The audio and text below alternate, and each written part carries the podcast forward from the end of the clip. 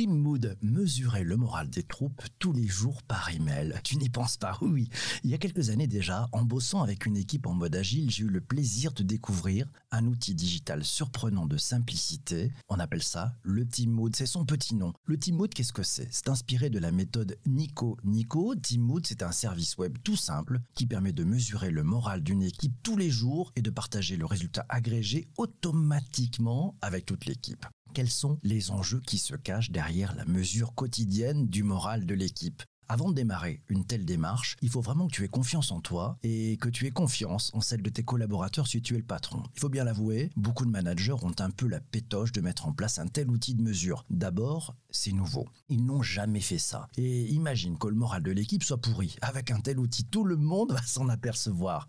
Mais ça, c'est la bonne nouvelle. Oui, le plus tôt tout le monde voit que le moral est bas, et le plus tôt tu vas pouvoir trouver avec ton équipe ce qui ne va pas et corriger le tir. Et confiance en toi et en tes collaborateurs. La politique de l'autruche ou la stratégie de planquer les saletés sous le tapis n'ont jamais rien résolu. Bien au contraire, s'il y a mal-être dans l'équipe, ce n'est pas en faisant comme si ça n'existait pas que ça va s'améliorer. Rappelle-toi, ce qu'on te disait à l'école, ce qui ne se mesure pas ne se pilote pas. Alors, tu manages ou tu ne manages pas? Bon, principal enjeu de la mesure quotidienne du moral d'une équipe. D'abord, c'est générer de la valeur pour l'équipe, pour chacun et pour le manager grâce à cette mesure régulière du moral de tous. Deuxième enjeu, choisir un outil simple pour mesurer et ne répondre qu'à une seule question. C'est ce que fait Team Mode. Comment s'est passée cette journée? Y a cinq réponses possibles. La première, excellente journée. La seconde possibilité, c'est bonne journée. La troisième, c'est bof, journée moyenne.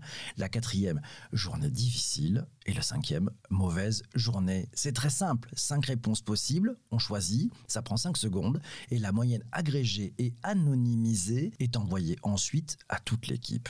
Troisième enjeu, bah, arriver à en faire une routine collective au sein de l'équipe permettant à tous de visualiser l'évolution de l'ambiance globale grâce au ressenti de chacun. Allez, des exemples des cas d'usage du Team Mood. Je te livre ici quelques retours liés à mon expérience et quelques points clés selon moi pour qu'un tel dispositif fonctionne. D'abord, la régularité de la mesure. C'est vrai que tu pourrais te demander si c'est bien nécessaire de mesurer ton moral et celui de l'équipe tous les jours de la semaine.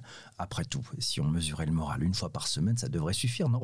Surtout que dans bien des boîtes, le moral des troupes n'est en général pas mesuré. Donc, pourquoi mesurer le moral tous les jours?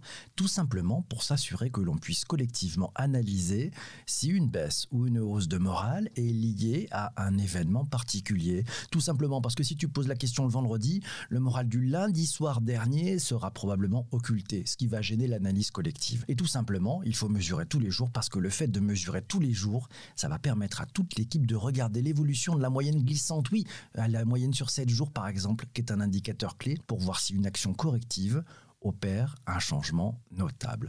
Troisième sujet, oui, bah, c'est le management collectif. Tu l'as compris, avec la Team Mood, la mesure agrégée du moral de l'équipe est partagée au sein de toute l'équipe. Chacun peut voir l'évolution de cet indicateur et peut se positionner en son fort intérieur par rapport à cet indice. Ça te permet de te questionner en tant qu'acteur au sein de l'équipe, mais aussi de te prendre en main pour voir si tu ne devrais pas en parler au café demain avec un équipier, voir ce qu'il en pense et pourquoi pas initier une phase corrective en collectif. Oui, c'est très efficace pour éviter qu'une situation complexe s'envenime sur la durée et envenime le moral de tous. C'est très efficace le team mode pour souder l'équipe et trouver ensemble des solutions. Et pour aller plus loin, tu vas me dire oui, pour aller plus loin. Finalement, avec un tel outil, puisque chacun peut voir l'évolution du moral, observer quand ça va bien et quand ça va mal, qu'est-ce qui empêche l'équipe de se prendre en main? De régler les problèmes au tout début, avant qu'ils ne dégénèrent, de régler les problèmes en toute autonomie, sans forcément avoir besoin que la hiérarchie ait besoin de jouer la partition du parent et des enfants. Et qui a dit d'ailleurs que le moral des troupes n'était que de la responsabilité du boss Non, non. Alors, le team mood, tu milites pour le mettre en place dans ton équipe? Réfléchis-y. On en parle très très vite dans un prochain épisode du podcast. Merci à toi pour ta patience, pour avoir écouté jusqu'ici. J'espère que tu as appris quelque chose. Tu trouveras dans les notes débat d'épisode le lien pour aller voir ces fabuleux outils. À très très vite. Salut, je te laisse. J'ai rendez-vous avec celles et ceux qui sont en direct sur YouTube, sur Twitter, sur Twitch et sur Twitter Spaces. À tout de suite.